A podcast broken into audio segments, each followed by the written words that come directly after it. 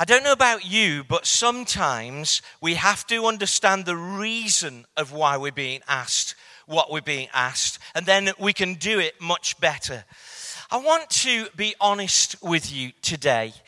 Often, talking about the blessed life and talking about finances, it can be a little bit of a cat and mouse game in church. People Uh, often thinking, well, why are the leaders asking that? What, what's that about? And, and actually, what we want to do is talk about the theology and the reasons behind resources. And so for the next three weeks, we're going to talk a little bit about uh, finances. But I want you to stay with me and come on a journey.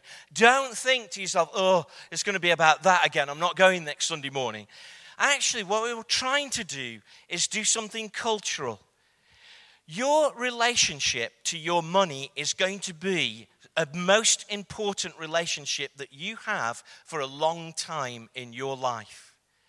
And if we can put building blocks and foundations in so that you can have a healthy relationship to that, we actually feel that we're serving you the most.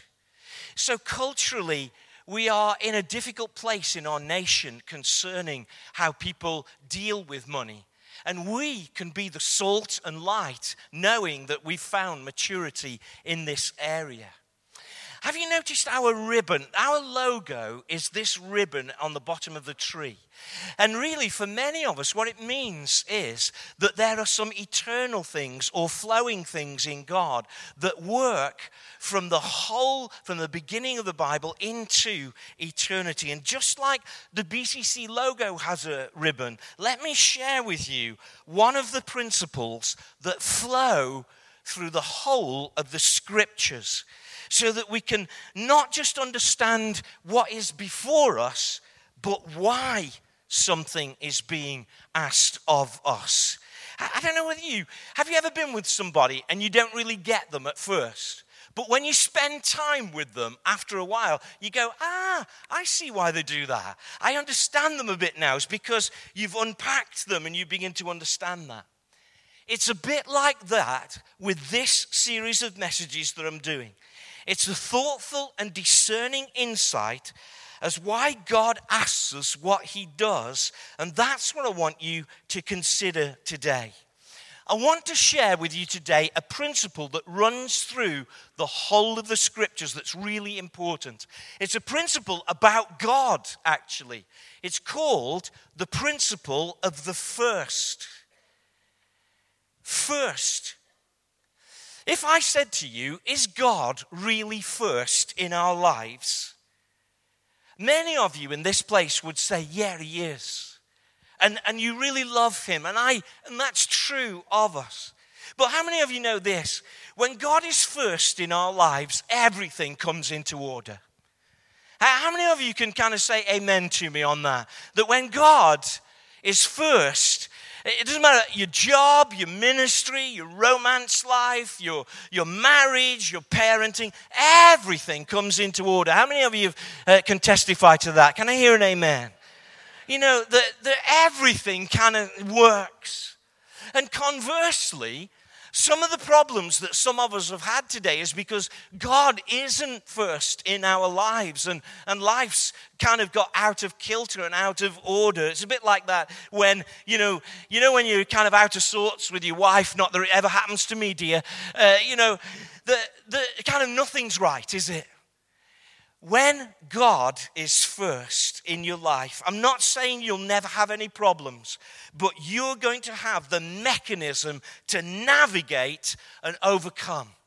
So I want to take you back to this idea of first. Now, who's a Bible scholar amongst, amongst you? In what chapter do the Israelites walk out of Egypt? Exodus chapter twelve. Well done. Well, well said. Well said. And when is the law given? When does Moses come down from the mountain? Which chapter in Exodus? The Ten Commandments. It's Exodus chapter twenty. Well done, well done, well said. Well said. You're such a biblical church. Could you please turn to Exodus chapter thirteen with me? This is before the law is given. Now, I've put a handout on your on your uh, on your chairs. And when I say I, I mean the stewards. Thank you, stewards, for your ministry.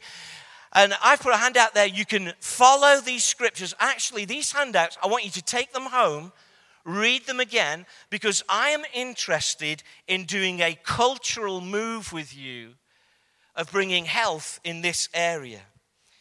Exodus chapter thirteen, verses one and two. The Lord said to Moses, "Consecrate to me every firstborn male, the first offspring of every womb amongst the Israelites belongs to me, whether it's human or whether it's animal." Now, I'm going to teach you something today, why these old, obscure, seemingly old scriptures have something very relevant for us today. Go down with me to verses twelve and thirteen. "You are to give over to the Lord the first offspring of every womb. All the firstborn males of your livestock belong to the Lord. Redeem or pay for, buy back, give an amount for. Redeem with a lamb." The lamb is the redeemer. "Every firstborn donkey. If you do not redeem it, break its neck. Redeem every firstborn amongst your sons." In other words, if you don't pay for it, if you don't allow it to be redeemed, you're going to lose it anyway. The language here is very strong, isn't it? Why, why would God say everything that's first is his? He's trying to teach us something. He's trying to teach us something of how a healthy nature of things works. And I want to show you the nature of things today. You know, we all love first things, don't you? Do you remember that first dance at your wedding? Okay, some of you not, some of you maybe not. I'm moving away from that really quickly. Do you remember that first date? Do you remember that first kiss? Do you remember that first paycheck? Do you remember that first time when you thought to yourself, wow, that's really good? I want to teach you about the principle of the first. Number one, the firstborn must be sacrificed or redeemed, according to this scripture. Sacrificed or paid for. Because in sacrificing the firstborn, you are saying that nothing is before God. Nothing takes my heart before God in, in my life. That nothing has a hold on me. By me saying, look, I've got this first lamb here, and I don't know how many other lambs it's going to produce, but I'm sacrificing that first because I want to say, God, this isn't before you. And the firstborn of unclean animals was redeemed. In redeeming your firstborn, you're saying you need God's help and touch on everything that is you. You're saying, you know what, God, without your first touch, I'm, I can't depend on all what I can do. You see, God gives us an example, and isn't it strange, these old-fashioned laws? But listen, stay with me. Please concentrate and be with me. God gives an example of two types of animal, and they represent two states. First of all, the lamb was a clean animal, according to God, that must be sacrificed, to show that you trusted God for the rest. If you sacrifice the clean animal, then we trust God will, will flow and, and provide with the rest that comes after that. The donkey was an unclean animal, and this had to be paid for or redeemed, or a price paid for it with a lamb, to show you that you needed God's touch in all that you do and have. You've got this animal that's going to work a lot for you. It's going to be uh, priceless as far as your wealth is concerned, but it's unclean. It needs paying for. The firstborn clean had to be sacrificed. The firstborn unclean had to be redeemed or paid for. Now, how does this old-fashioned law come into our existence? Can I ask you something? Were you born clean or unclean? Now, We know that you're valuable. We know that you're precious. We know that you are a valuable person. I'm not saying anything about that. But were you born clean or unclean, according to theology? Anybody shout out? So, some of you are not convinced. Let me let me help you with this. With your as, uh, who's a parent in the house? Do you have to teach your children to be good or bad? Do you do you teach them to be bad, or do they just do that naturally? Oh, I'm moving away from that quickly. You know, when you and I were born, we were unclean. And we needed somebody to pay for us. Do you realize what this represents? This is not just an old fuddy-duddy, old-fashioned law. Jesus was God's firstborn, and he's clean. No wonder John the Baptist said, "Behold, the Lamb of God that takes away the sin of the world." He's the Redeemer.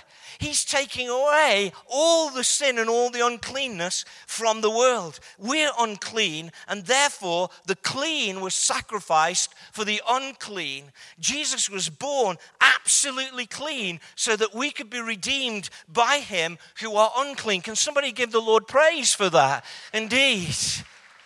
You see, God sets up a principle, and he gives us this principle is, I'm going to show you what my nature is like, what salvation is like. He wants us to give our first portion of things to him because it positions your heart in the right relationship with him, but also with the rest. You're saying, nothing is more important than you, God. And so I've got the right relationship with the rest of what I've got. But it also makes the rest useful to God when you know that the first is given over to him. It's a faith step without the guarantee of what will happen with the rest when you give the first to him. When you say to him, I've got I've been I've got a lamb that is very productive for me, but I'm giving it to you. And then no matter what else that sheep produces, that I trust you that that will produce, and this won't be the only lamb. You see, God is not asking you and me to do anything that he hasn't done. Just think of it this way. Jesus, it's like he's God's tithe. He hadn't got ten sons in heaven waiting to come down in case Jesus failed. This was his only begotten son. Do you remember that phrase? This is his only son that Jesus gave first his life whilst we were yet sinners, Romans five verse eight says. While we were spitting at him, while we were persecuting him, while we were saying, we don't believe you, Jesus said, well, I'm going to offer myself first. I'm going to come offer myself so that while we were yet sinners, Christ died for us. You see, the principle of the first isn't just God being legalistic. It's God saying, I gave you my first because that's what I'm like. Will you be like me? You see, in everything that God asks us to do, he's not just pushing us around. He's trying to impart his nature to us, his character to us, so that we can be the best that we can be. Tithing and giving of our finances is not a legalistic thing. It's about putting God first. It's about our heart. It's about the first portion of our lives redeeming the rest or putting us in right relationship with the rest. After the rest is there, it's redeemed. The first portion is the redemptive portion of what we give. Understand this of how God economies work. As you give to him, you're being like him. Let me explain it in a couple of other ways. Look at this. As well as the firstborn being offered, everybody look at Proverbs chapter three, verses nine and ten. As well as the firstborn that's offered, the first fruits must be offered. And again, we see this principle is a heart positioning thing. It's It's about what the proper place of what we see our efforts are. That it's not that we produce wealth by our self-effort, that actually we say, God, everything I've got and everything I will get is from you. And so we see that the Lord has enabled us, and when we put him first in our lives. Are you there with me in Proverbs chapter three? Let's look at verses nine and ten. Honor the Lord with your wealth and with the first fruits of all your crops, and then your barns will be filled to overflowing, and your vats will brim over with new wine. I want you to notice something here. Notice the heart language. It's an honor thing. Honor the Lord with your crops. I want you to understand that Proverbs is written one hundred years after the law. It's not particularly a law thing. In Exodus twenty-three, verse nineteen, it says, bring the best or the first of the first of your first fruits from the soil to the house of the Lord. Notice that it isn't that you get to choose where to take it. It's to the house of the Lord. And we have to get away from the idea that, that we just get to distribute what we give, that actually we bring something to the Lord. In fact, if you'll notice something about tithing, the Lord actually always says, bring your tithes to the house of the Lord. He never says give, because we can't really give what doesn't belong to us. Because that first portion is from, from the Lord. We can only bring it really to the place where God wants it to be. So you can't actually give what doesn't belong to you. Now, I'm speaking really plain to you, but I want you to hear my heart, that what I'm trying to do is teach you the nature of things so that you can have a relationship for the rest of your lives. And the nature of things is God is saying, be like me. I give my first. I give my best. I don't hold back. See, the principle of the first is seen, have you noticed, in the conquest of the land? If you look at Joshua chapter six, verse nineteen, in the conquest of the land, when Israel were about to come home to inherit prophecies and promises, the Lord says this to them in verse nineteen of Joshua six. Consecrate all the silver and gold to me. Now, he doesn't say, when you've conquered ten cities, then you can give me some. What he actually says is, on that first conquest, I want everything. And Israel had to have the faith to say, well, we won that battle, we got that booty and that treasure, we, we, we're just going to trust the Lord that we'll get the rest. And this is why it was a real problem when one man decided to take one thing, because God is trying to teach them something about his nature. Give me the first. We have a choice of bringing the first to God. Now, God isn't just exercising his ability to be stronger than you and push you around. He's trying to communicate something of his nature to make you like him. I want you to look at something. I want you to look at some heart choices. Everybody turn with me to Genesis chapter four. I want you to read it along with me. And uh, let's have a look at these two brothers, Cain and Abel. Are you there with me? Genesis chapter four. Now, it says this. Adam made love to his wife Eve, and she became pregnant and gave birth to Cain. She said, with the help of the Lord, I brought forth a man. And later, she gave birth to his brother Abel. Now, Abel kept flocks, and Cain worked in the soil. Look at verse three, it's really important.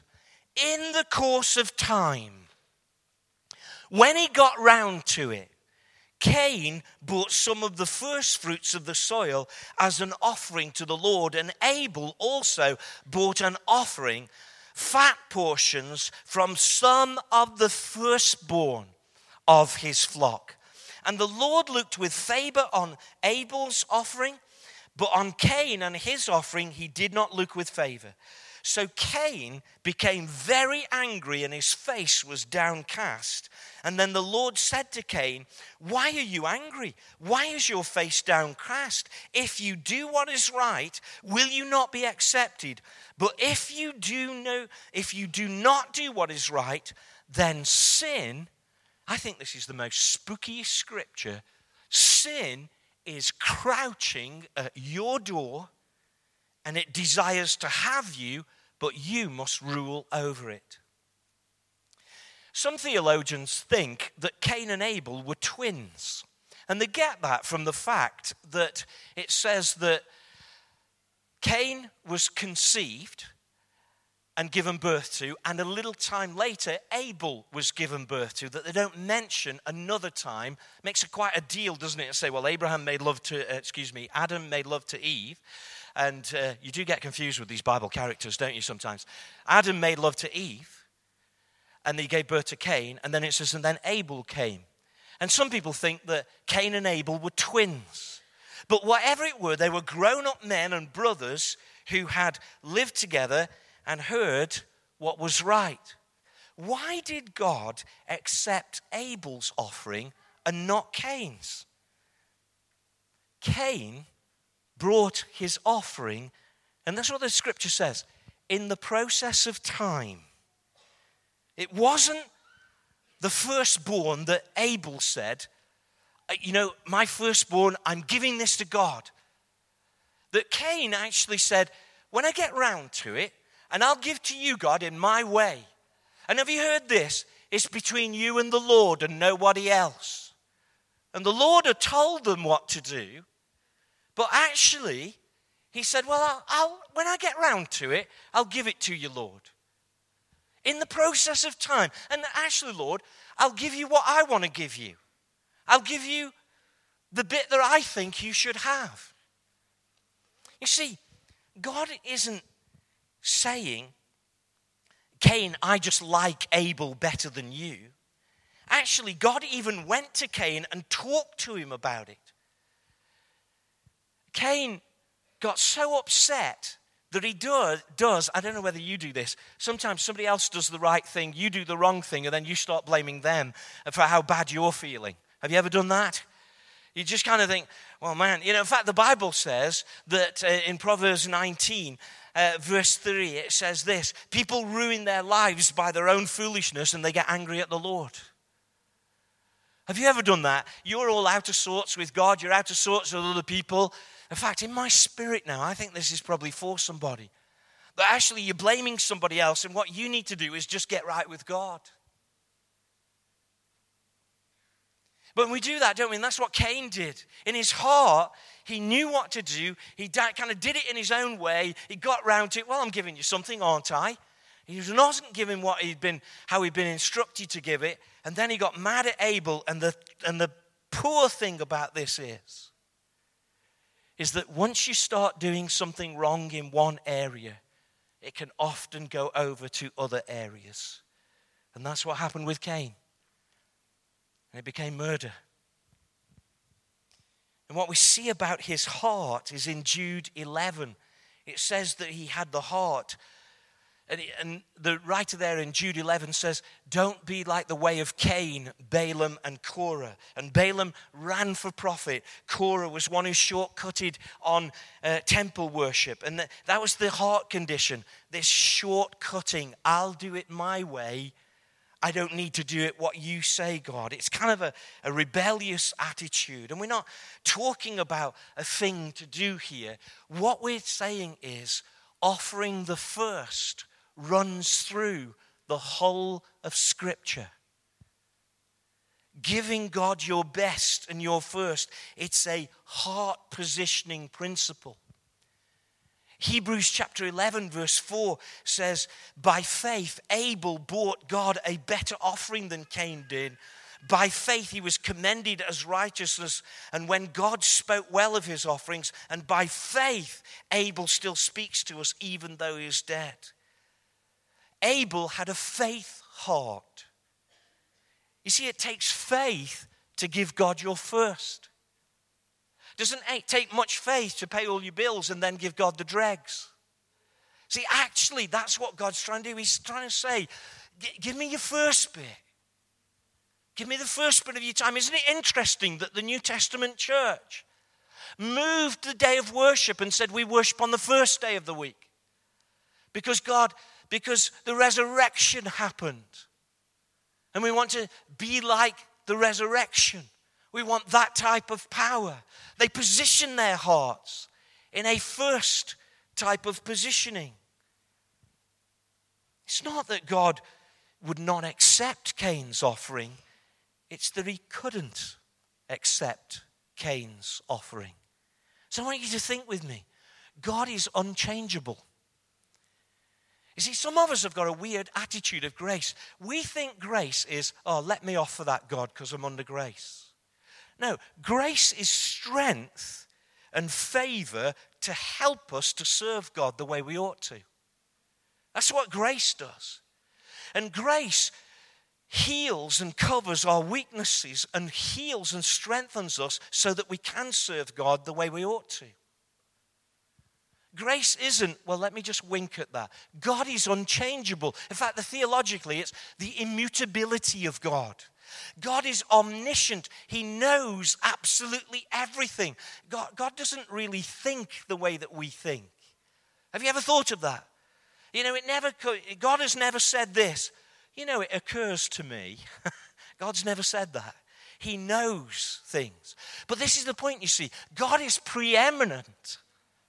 And so because he's first, he receives the first.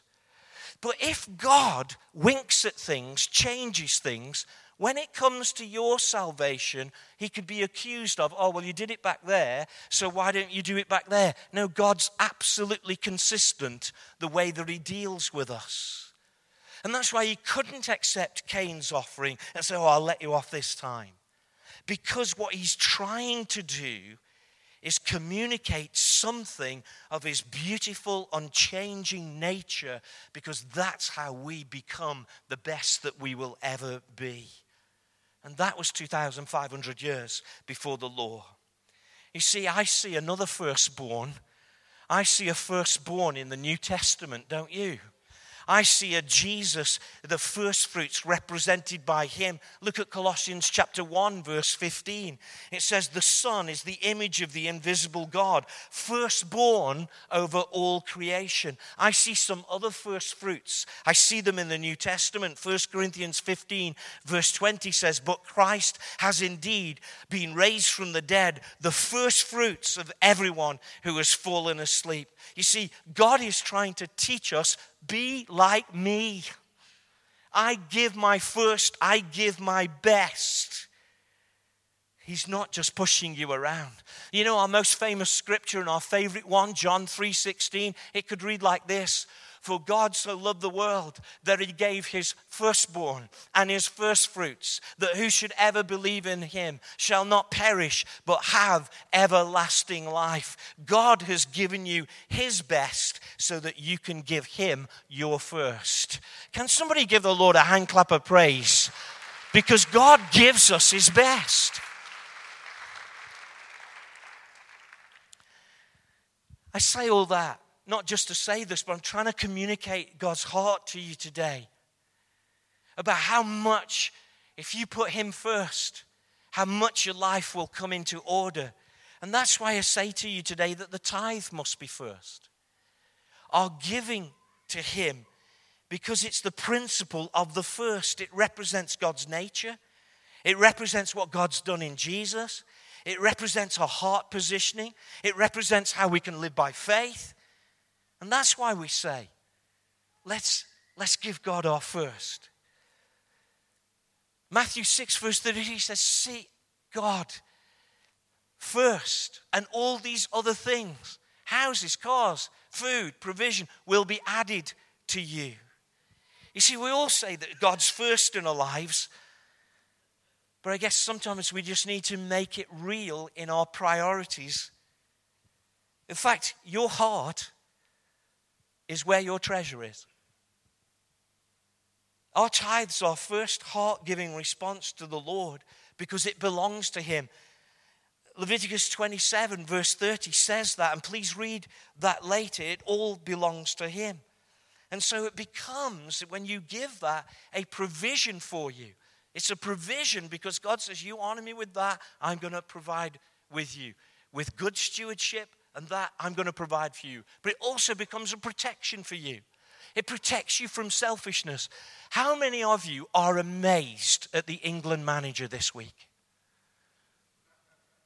I mean, you know, God bless him. You know, God bless him.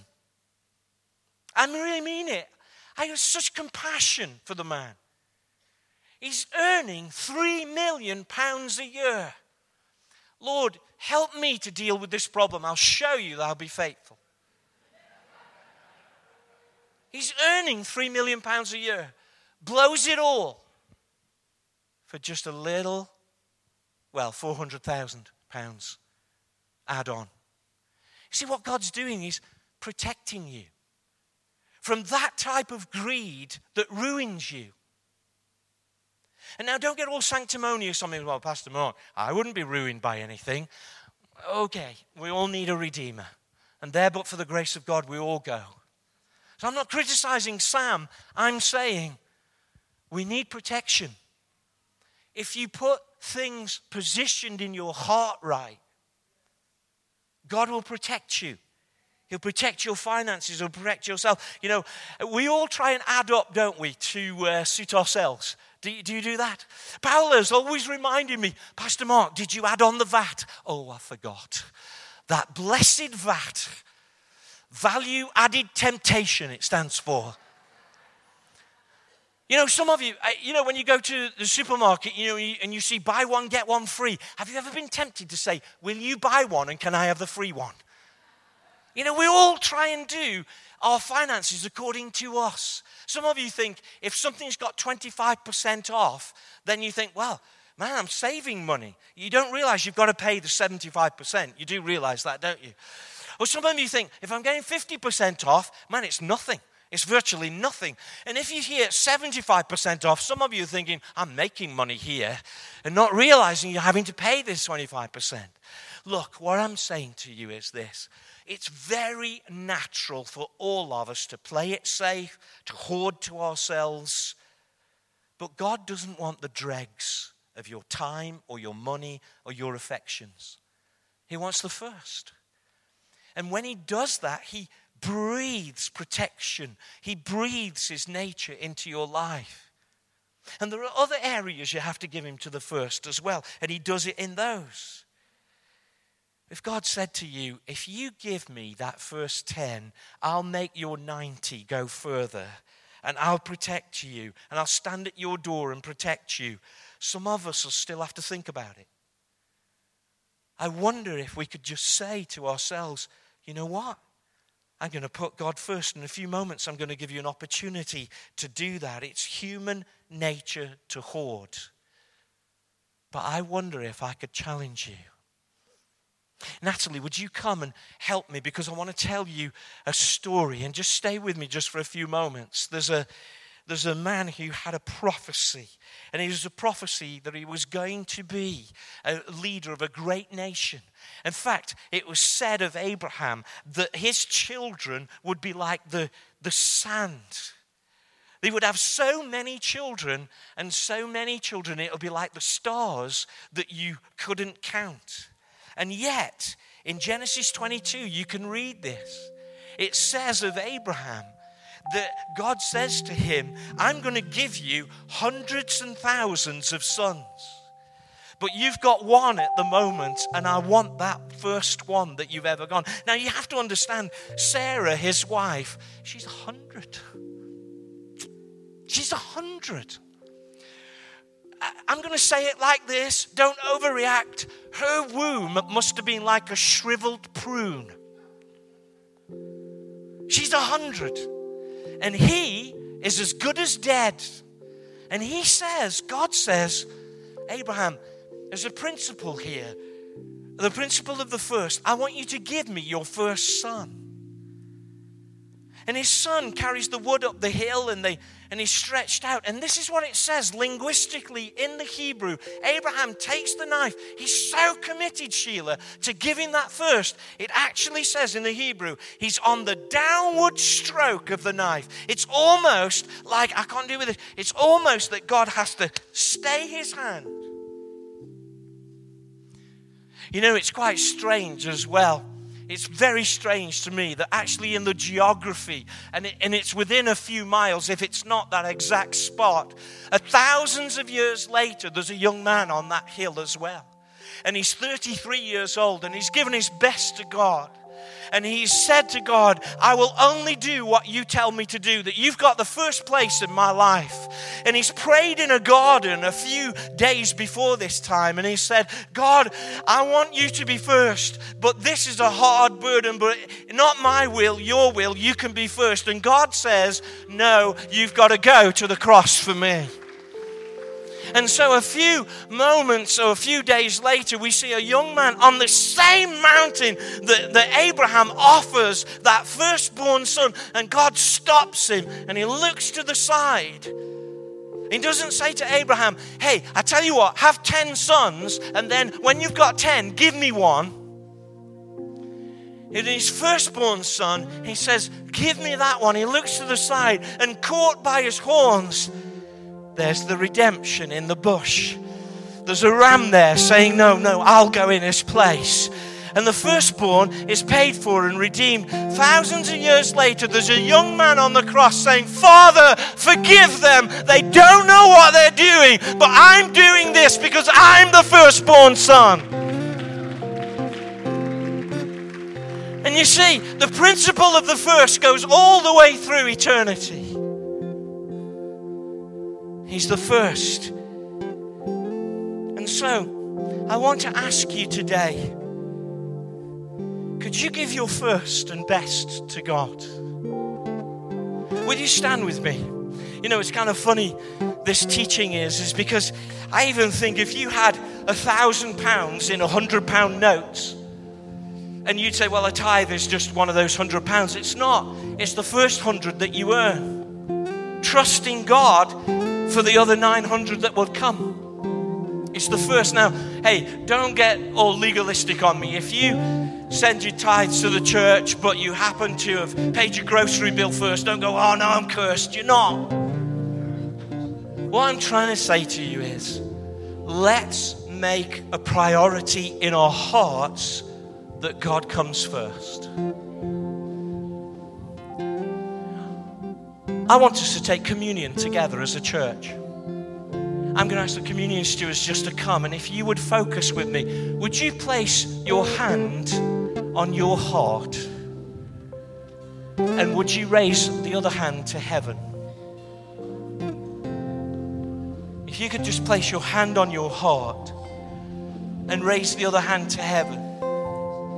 And I'm just wondering if we could just say a simple prayer together and say, God, would you be my first? Would you just say that with me? God, I invite you to be my first. You see, because the first portion carries the blessing.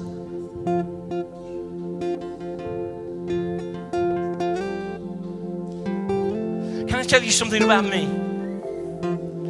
And I know uh, some of you had Christian families like I had, and I brought my girls up, and, and sometimes they look up to me and say, Dad, why do we have to go to church all the time? And you know, when we're giving our money and say, Dad, why do we give money to the church? And you know, your children are watching you. And actually, in the book of Exodus, it says that there'll be a time when the children would say, why do we do all this?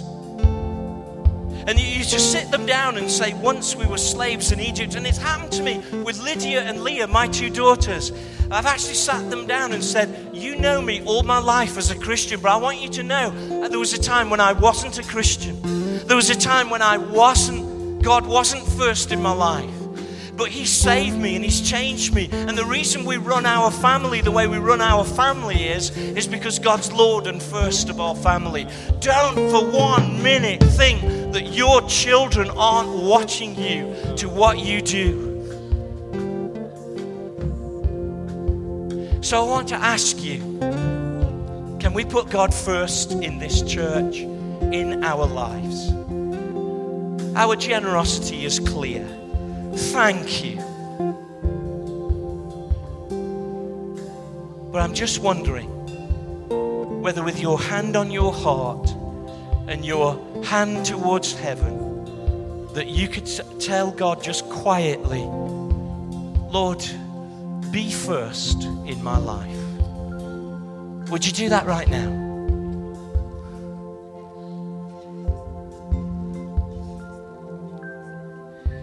The same night he was betrayed, Jesus took bread.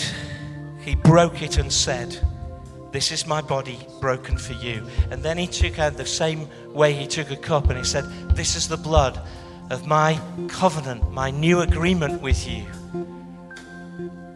It's given for the forgiveness of sins. As you take communion today, I pray that it would be a somber and serious moment of you saying, as you gave me your first, I now give you my heart and reserve the first place for you. When we teach about this, we're trying to teach you from a whole stream of Scripture. Let's take communion together, making God the first. Let's remain standing. We'll sing along with Natalie and worship the Lord in doing so. But let's take communion and let's reserve that first place for God.